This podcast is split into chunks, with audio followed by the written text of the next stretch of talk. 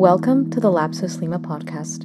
Please support us by signing up for member-exclusive content at lapsuslima.com. Hello, I'm David Getson. Have you ever been told, there are no wrong answers? That usually classroom-situated statement encourages people to be unafraid in sharing their opinions or ideas. But why would they have a fear of error to begin with? It is because, above and beyond any learned content, they have already culturally internalized that reciting predetermined results to an authority is the definition of accomplishment. Yet, we all know that every truly wrong answer gets us one step closer to a solution. So what happens to truth when one is protected from even the notion of error? Think of how no wrong answers eradicates Sherlock Holmes, as if to say, my dear Watson, when you never eliminate the impossible, everything that remains, however probable, must be uncertain. This, one could argue, contains the last 40 years of the humanities in a nutshell. In finding out what we can't predetermine, which is many important things, wrong answers don't just exist, they are valuable. Unfortunately, in reacting against an educational tradition that makes people afraid of being wrong, a popular response has been to deny that anything wrong exists. And rather than addressing problems, this attitude has often made them worse. Developing or pursuing a successful method of inquiry is usually more profitable monetarily and intellectually. This distinction is in large part what separated the rational thinking and practical results that followed from the scientific revolution from the centuries of dogmatic authority that preceded it. Before Copernicus was wrong about the Earth moving in a perfectly circular orbit, it didn't move at all. Facts be damned.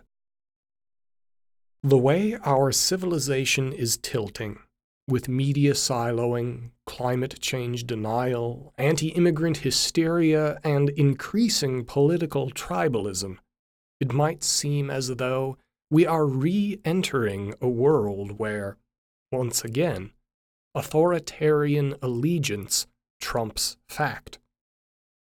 But how many people are stopping to recognize how deep and broad the shift really is?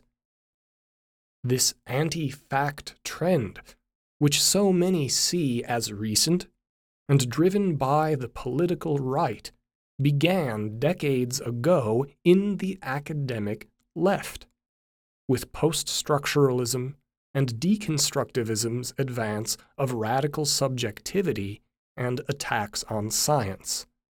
And if the academy itself was in conflict over science, why would the public not be? Those who currently prize pluralism and diverse cultural relativism are, in this 2016 U.S. campaign season, fighting against opponents who share the same epistemological home. They both ground arguments on a kind of truth that is socially constructed, to the detriment of empirical reasoning. The student clashes with Republican partisans at campaign rallies represent a kind of cousins' war.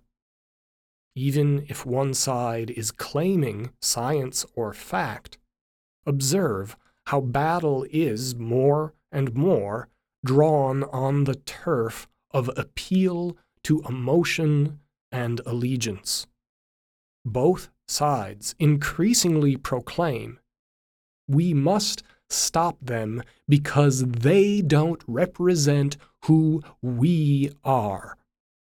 And when each side says the other wants to gag the opposition, that has become the only point of mutually acknowledged truth. The more profound divide is not between these warring tribes that will certainly fracture, migrate, and reform over time, but between individuals of an older caste of often former rivals, improperly known as insiders, who look on, dumbstruck, as new partisans, who themselves are improperly seen as outsiders, prize ideology over principle and fact. In short, a case of optimates versus populares all over again. Utterly lacking, lost even, in all of the social networks, safe spaces, and creative culture work environments, is the, now old-fashioned, scientists, scholars, or entrepreneurs' desire to prove wrong and to be proven wrong as a means to success. We bring these thoughts up at the outset of this, the fourth and final part of our look into Walter Benjamin's 1936 essay, Art in the Age of Mechanical Reproduction, because it can be argued that, literally up to the day he died, Benjamin was a model for getting things wrong. At no point in the prior three episodes have we shied away from pointing out his errors, nor the errors in how he is interpreted, implicitly before, but now explicitly stated, is that we too may be wrong. So, let that be decisively demonstrated, one way or another, while noting there are points at which there are still few wrong answers, while the right one is, as yet, not obvious. The marker of an unsolved problem. In rounding out our analysis, expect to find all these three qualities called out: incorrect, correct, and unsolved. And so we go on. Benjamin's epilogue to Art in the Age of Mechanical Reproduction sounds a wrong note that can derail the utility of the essay if read too cavalierly. He states, in his historical framing, that the growing proletarianization of modern man and the increasing formation of masses are two aspects of the same process. In other words, mass media, mass consumption, mass production, and population increase are all signs of the coming socialist paradise. His main target, understandably enough, is fascism. And here, because he is operating empirically rather than dogmatically, he makes much finer observations. Fascism sees its salvation in giving these masses not their right, but instead a chance to express themselves. The masses have a right to change property relations. Fascism seeks to give them an expression while preserving property. The logical result of fascism is the introduction of aesthetics into political life. It had been clear to the point of obvious that once common political discourse had taken the form of persistently open street clashes, fascism was ascendant. The suspension of public reason was, in great part, achieved through the aesthetic manipulation of emotion and animal instinct. But then, the final words of the essay combine haunting prophecy with a ridiculously failed prescription, to jarring effect. Mankind's self-alienation has reached such a degree that it can experience its own destruction as an aesthetic pleasure of the first order. This is the situation of politics which fascism is rendering aesthetic. Communism responds by politicizing art. Watch videos of nuclear bomb explosions while whispering that first sentence as a mantra if you want to induce insomnia. Regarding that last one, it bears no further counterargument than to quote British comedian Peter Cook, who, when founding his London nightclub in 1961, said he wanted it to do political satire, patterned after those wonderful Berlin cabarets which did so much to stop the rise of Hitler and prevent the outbreak of the Second World War. While the incorrect elements in Benjamin's essay, especially 80 years later, are the easiest to assess, they are not created equal. We will do Benjamin the slight courtesy of overviewing the most important concepts not yet contextualized by the prior three episodes, before laying bare the point of his, revolving around architecture, that history has since revealed as most illuminatingly incorrect.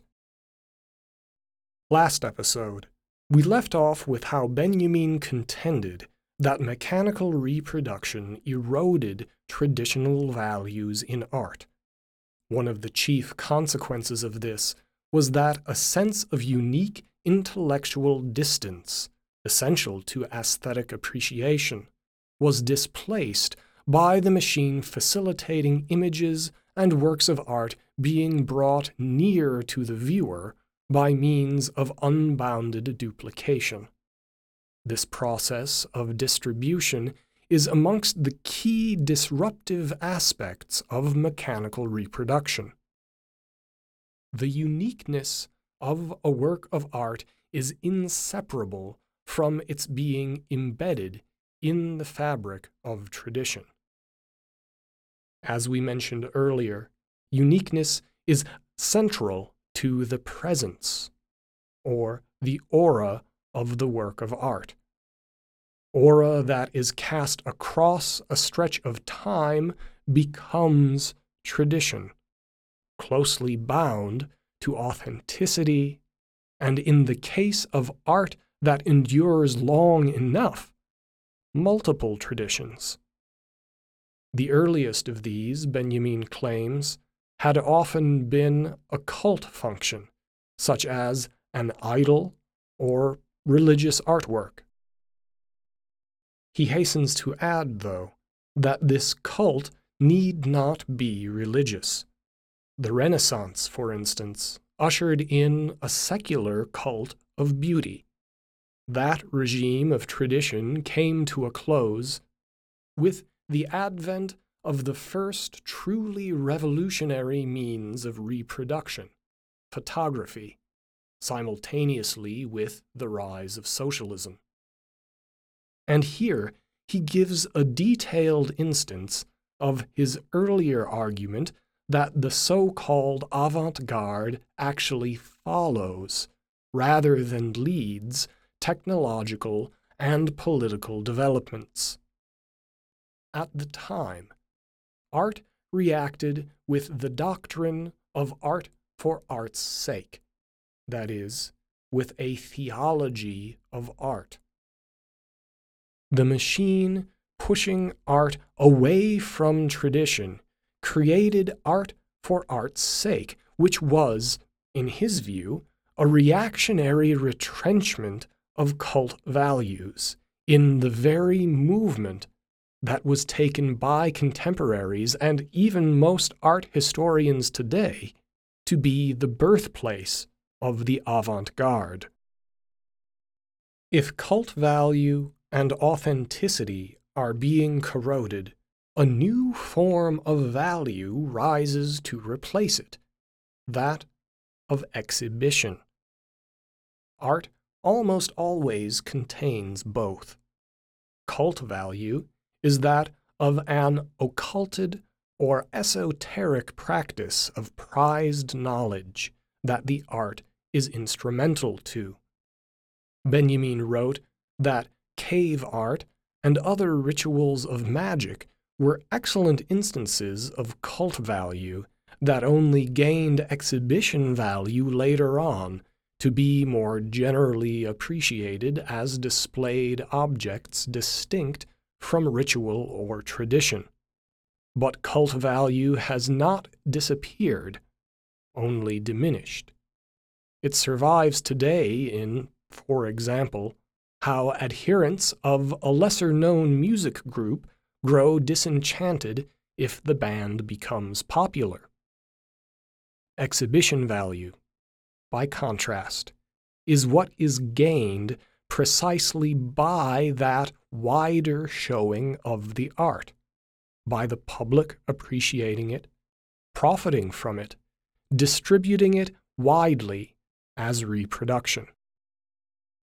Indeed, technical reproduction had such an influence upon art's relative relation to cult versus exhibition value that the quantitative shift between its two poles turned into a qualitative transformation of its nature. To illustrate this, Benjamin notes that, in stark contrast to the cave painting, photography and film are viewed first as spectacle or entertainment. To his mind, in great part because the audience relates to the actor not eye to eye as on the stage, but from the edited perspective of a camera, and only after some time has passed and the spectacle has cooled does film acquire the social practices of cult value. Think of how the phrase cult film never means a new release, and you can see his point vindicated. By contrast, cave paintings were cult while they were being painted, and as soon as they were finished. Reinforcing one of his central themes, Benjamin states that through broad spectacle, it is inherent in the technique of film as well as that of sports that everybody who witnesses its accomplishments is somewhat of an expert. Here we have the hope of great equality in the machine age restated with more than a shade of resemblance to Andy Warhol's later claim that, in the future, everyone will be world famous for 15 minutes. But if the connection was not already clear at the time that Warhol said it, further developments in technology have made it strikingly so. Benjamin himself followed his discussion of widespread expertise by saying that the distinction between author and public is about to lose its basic character. The reader is ready to turn into a writer. He was speaking of the interplay of production and reception created by letters to the editor in newspapers, which by itself supports Warhol's statement at a local level within the distribution area of the newspaper. Nowadays, though, with smartphones and YouTube, the process that these two men were observing has continued to expand. Regrettably, Benjamin was witnessing the development of increased access to means of production through the lens of communism versus capitalism.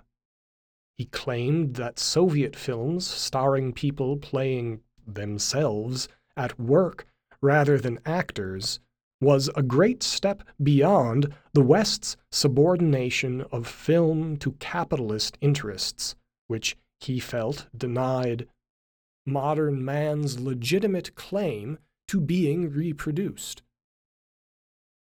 Benjamin retained a narrowly focused desire to frame everything as a historical struggle between these two opposing forces, and we will further examine how this bias prevented him from observing at the time what has become clear to us in retrospect.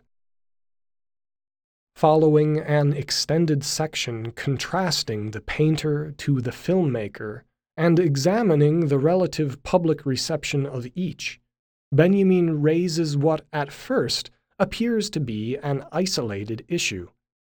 The exoteric exhibition value of film makes the same public which responds in a progressive manner toward a grotesque film bound to respond in a reactionary manner to surrealism.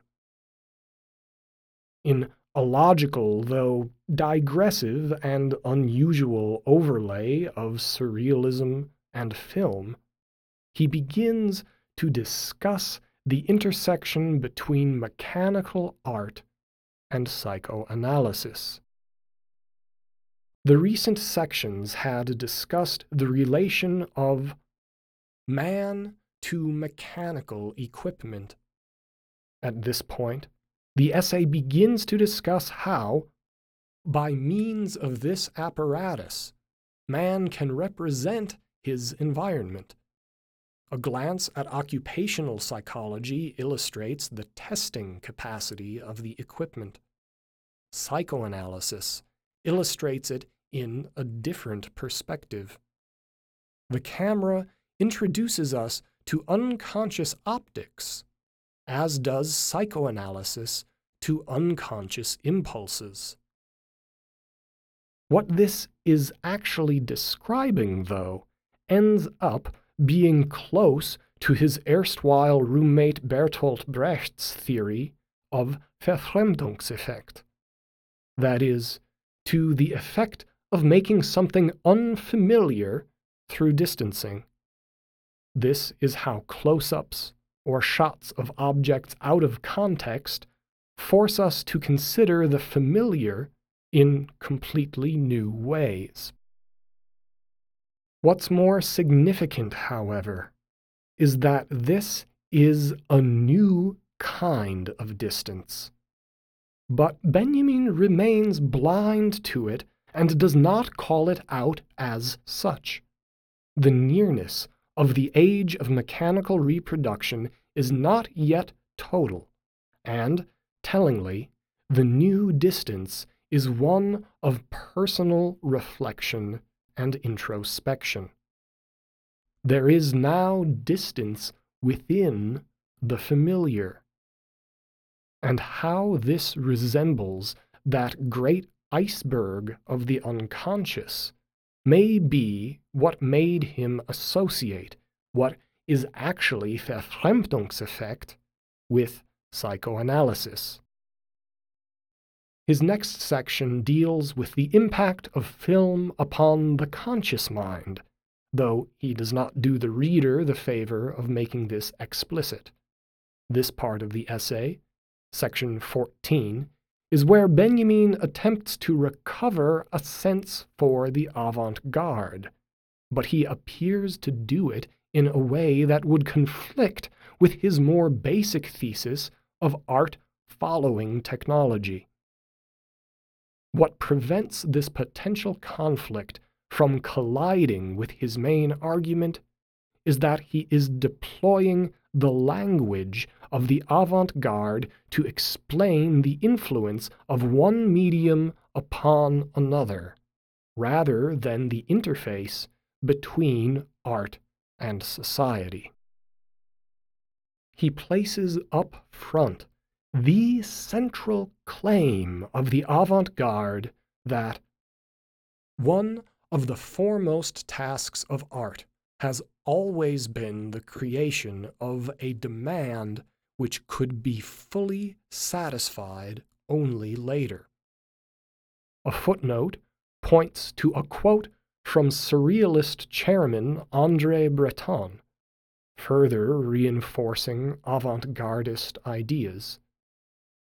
The work of art is only valuable insofar as it is vibrated by the reflexes of the future. Benjamin, however, dwells on Surrealism's older sibling, Dada. The shock effects of collage, randomization, and the like were considered by him to be artistic and moral values in non-mechanical art that the maturing medium of film would soon put at its service. As film, predating even radio, was the earliest instance of global mass media, it follows that Benjamin's next and final numbered section 15 attempts to come to grips with the masses, or the public, as a phenomenon in its own right. In our last episode, we remarked on the essay's observation that what was already apparent to 19th-century statistical study was becoming transparent to 20th century artistic theory. The mass populace was gaining greater impact. Again, sociological and scientific manifestations are observed as antedating and driving the artistic. This shift is homologous with Benjamin's observations of technical quality in reproduction, hitting critical mass around 1900, and in the decisive polar shift from dominance of cult value to dominance by exhibition value. All of these transitions are portrayed near the end of the essay and revealed to hinge upon the express fact of an increasing mass of humans in the world. Stepping outside of thinking of this in a typically Marxist way as the dawning of the proletariat, simple demographic evidence that Benjamin alludes to in his mention of statistics, is enough to help push these changes along. He summarizes all these transformations as follows. Quantity has been transmuted into quality. The greatly increased mass of participants has produced a change in the mode of participation. Characteristic to this new modality of participation is distraction taking precedence over concentration. This is, again, something we are already familiar with as a significant result of the role that technology plays in our lives. But Benjamin promptly takes a fascinating turn as his writing erupts into the claim that architecture has always represented the prototype of a work of art, the reception of which is consummated by a collectivity in a state of distraction. The laws of its reception are most instructive. So architecture, mother of the arts, is landed prominently into the discussion of art for the masses. If it has always been perceived mostly while in a state of distraction, how well it fits our current culture of multitasking and smartphone alerts. Benjamin praises architecture as the most enduring and permanent of the arts throughout history, not in the sense of individual buildings, but as an art form. Panel painting is a creation of the Middle Ages, and nothing guarantees its uninterruptible existence. But the human need for shelter is lasting. And thus, he completely sidesteps the controversy as to whether architecture is art or craft. For him, it is an art. And lambasting art for art's sake as he did, Benjamin probably considered, as did Gropius, function and craft as properly subsumed within the realm of art, promptly presenting another binary distinction. He classifies the perception of architecture as dividing into the categories of touch and sight, which are elsewhere generalized into the categories of the haptic and the optic. These forms of architectural perception cannot be understood in terms of the attentive concentration of a tourist before a famous building. We must devote significant time to what Benjamin has failed to mention here. By including architecture in his discussion on mechanically reproduced art, and highlighting this point by mentioning touristic appreciation, he reveals by implication, although neglects to discuss, one of architecture's most exceptional qualities. Everything in this essay thus far serves to reinforce the singular and singularly difficult status of architecture within the machine age. A building is a physical object with a fixed location.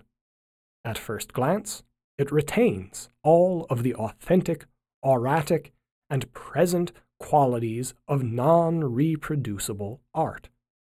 Our appreciation of it, as Benjamin mentions, is distributed between visual perception and physical experience, often in habitual, distracted settings. Even as industrial methods were adopted and loudly proclaimed as central to a new architecture, this fact of the singular fixed object remained. But does this mean that authenticity, genius, originality, and all of those other outmoded concepts were not somehow undermined by the introduction of standardized parts or factory prefabrication? Hardly.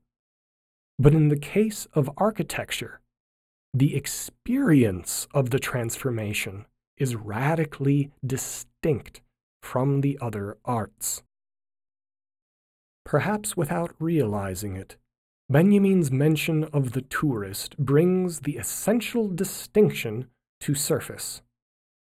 The tourist cannot take the building home. He cannot take home the experience of the building. All he can return with is an image of the building. Therefore, it is not architecture he values, but photography or postcards. The architectural industry itself is not immune to this.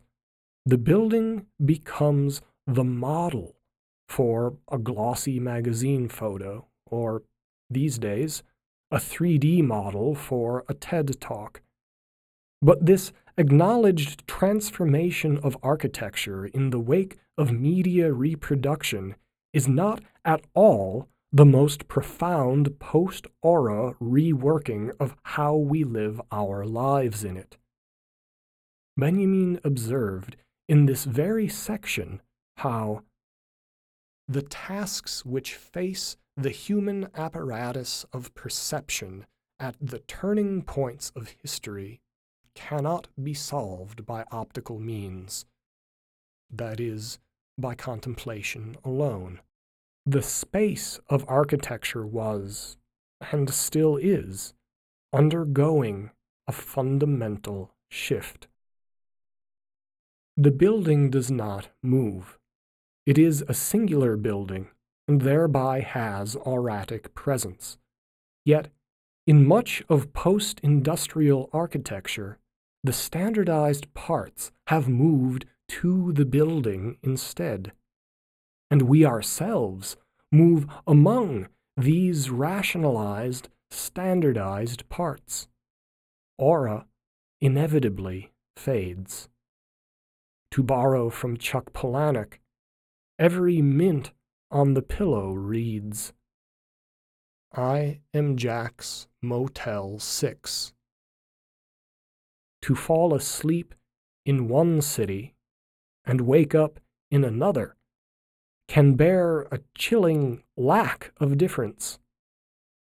Architecture is not exempt from the consequences of mechanical reproduction, even when the spatial binary that Benjamin assigned to the other arts are, in its case, inverted.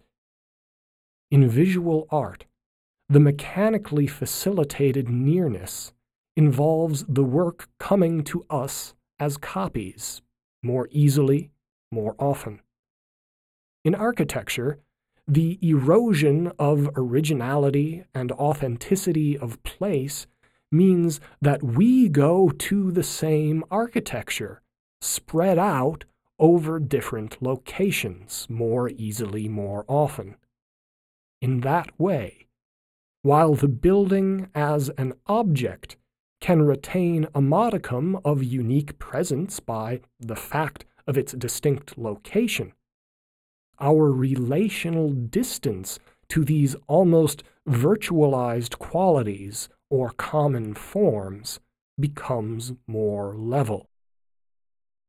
The building standing in time and with presence raises questions of historical transformation. Benjamin was correct about contemplation not resolving all of them. Empirical observation borne out by time is a luxury that we have relative to him, as our descendants will have relative to us. Consider the masses crossing his threshold of great equality, this quantity making the qualitative shift into machine-produced and replicated art. All of it was fairly new at the time that Benjamin was writing in. But what happens when time, that great auratic engine, works its force upon the arts? Benjamin wrote that the portrait was the focal point of early photography, the cult of remembrance of loved ones, absent or dead, offers a last refuge for the cult value of the picture. He depicted this as a resistance of fading aura. What he failed to observe was what we can now see more clearly over time, that what appeared to be resistance was resurgence. Old photographs gain an aura with every fold and faded edge. Old technology, like an architectural ruin, becomes romantically useless, fossilized and disconnected from the ability to reproduce as it once was. This process is not unique to our time, but it is uniquely intensified in it. Roman imperial busts, dashed out as cheap copies, were relatively worthless when new and common, taken out with the garbage once a new emperor ascended. Today, they are prized antiques. It is a similar process with photographs, old film, and LPs. Time amplifies aura. With the benefit of 80 years since the writing of the essay, we see that the sense of the equalness of things we discussed last episode is otherwise than Benjamin had thought. Among the several mistaken notions in it, Benjamin is most usefully wrong on this point. If mechanical reproduction had made the objects equal, and despite the general term gleichartige being used, it is specifically objects that are discussed, then daring to inject market analysis into a Marxist essay, equalization of variety, type, and prices among similar things would occur, as it in fact did, as a phase of nascent standardization. Think of how the Model T was an early success, eventually blown off the market, not by a more equal car, like, say, a Volkswagen, but by the diversified offerings of Ford's own domestic competitors, different colors, different prices, different models. Today, go buy a toothbrush and wonder if the machine age left us greater equalness in objects or greater diversification.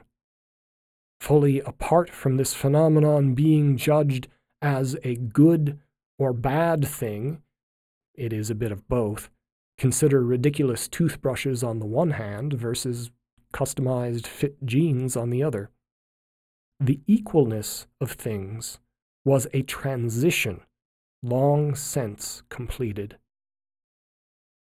What remains, however, is another sort of equalness, a deep trend in the 20th century, a binary that Benjamin also did not note, is the shift from object to relation. It is not that the objects retain increased equality, but that they have become more equally distant to us. Cost of objects aside, the Internet is a great leveler of access in this sense. Using literally patented one-click technology, almost any consumer good or art object you could possibly buy can be brought near you. Everything is just a click away.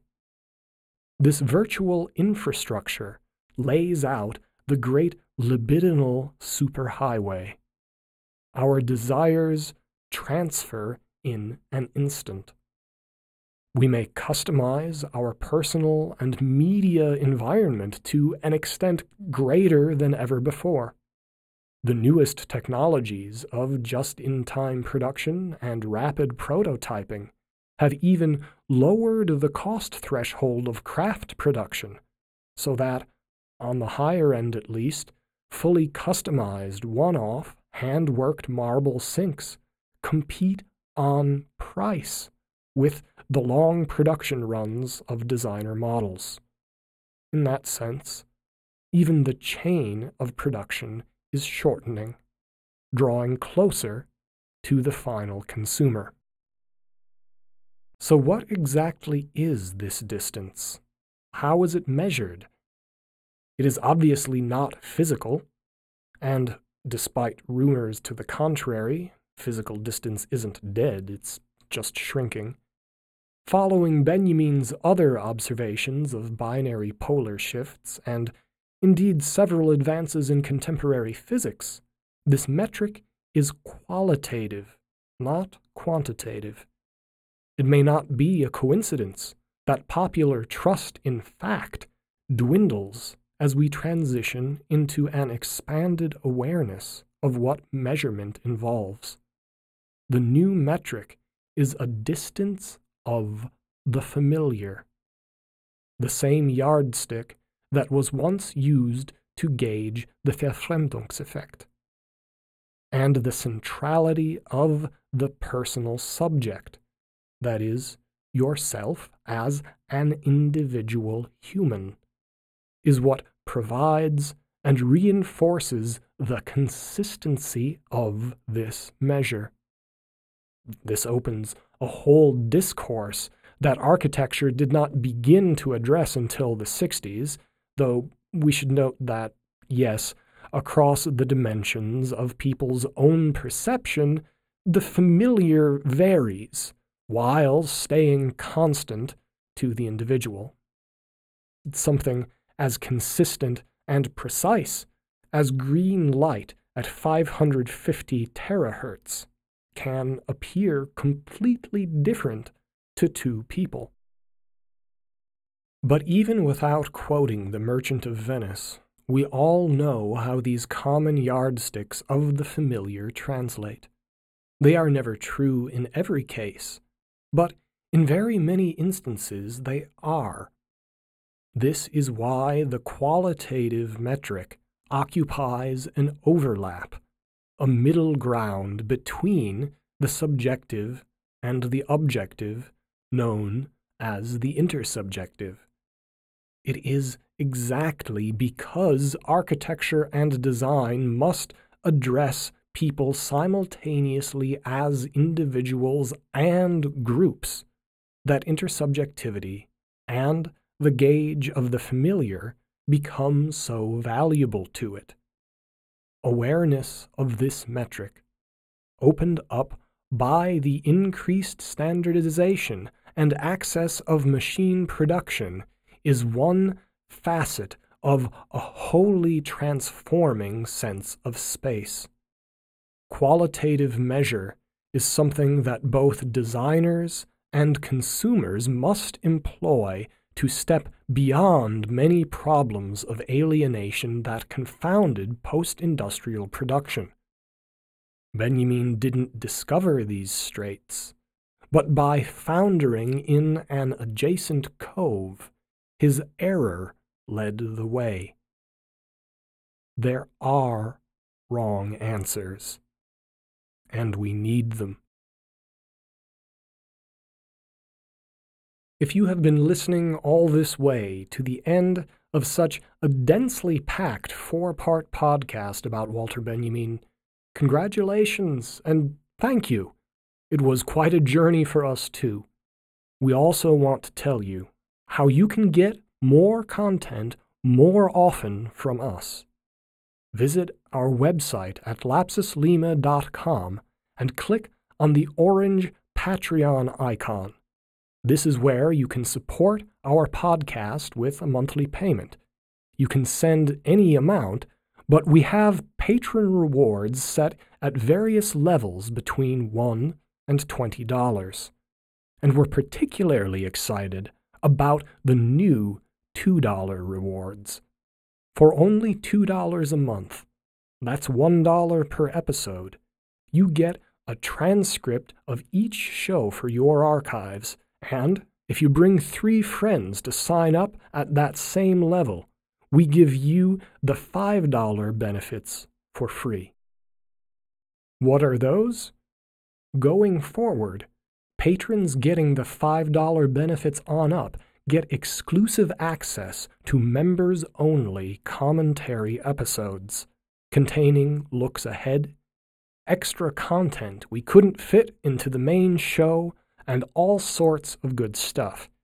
Starting the Friday after this episode's release, our main podcast feed will contain regularly released short samples of the new commentary episodes. And because these come out on the Fridays between main releases, your $5 or $2 plus 3 friends just turned this show into a weekly podcast. You can wait for the samples to test it out, or go sign up right now to make sure you get the full members feed episodes ASAP. Either way, we'll be happy to know you'll be hearing more of us soon. Every member makes a difference, and you will be helping us build even bigger better things in the future. So enjoy, and thank you for listening.